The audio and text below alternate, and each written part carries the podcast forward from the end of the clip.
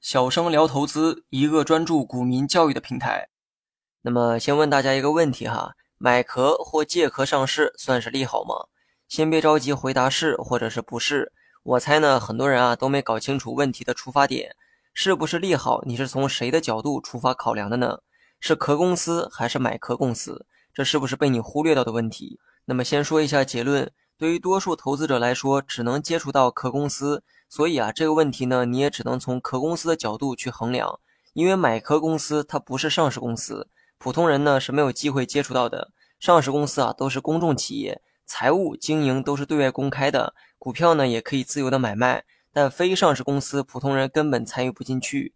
当你持有的上市公司发了一则公告，说要被某家公司买壳或者是借壳上市，此时你持有的这家公司啊就是壳公司。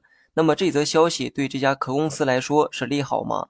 其实啊，是不是利好呢？主要看买壳公司的实力如何。因为换壳之后，你所持有的这个公司本质上已经变成了另外一家公司。如果买壳公司各方面都比壳公司优秀，那显然会是一个利好消息。假如呢，把小明比作是一个壳公司，爱因斯坦把他的大脑植入到小明的躯壳中，这个呢，就等于是买壳上市的原理。不管小明啊愿不愿意。这对于市场来说都是一个利好消息，别人呢会用金钱来支持小明，但如果把猪脑子给植入进去，那么显然会是一个利空。说到底啊，判断是否为利好，还得具备分析企业的能力，不然呢，你肯定分不出来新来的是猪脑子还是人脑子。分析能力的问题呢，留给你以后慢慢的进步，毕竟这不是一朝一夕就能实现的。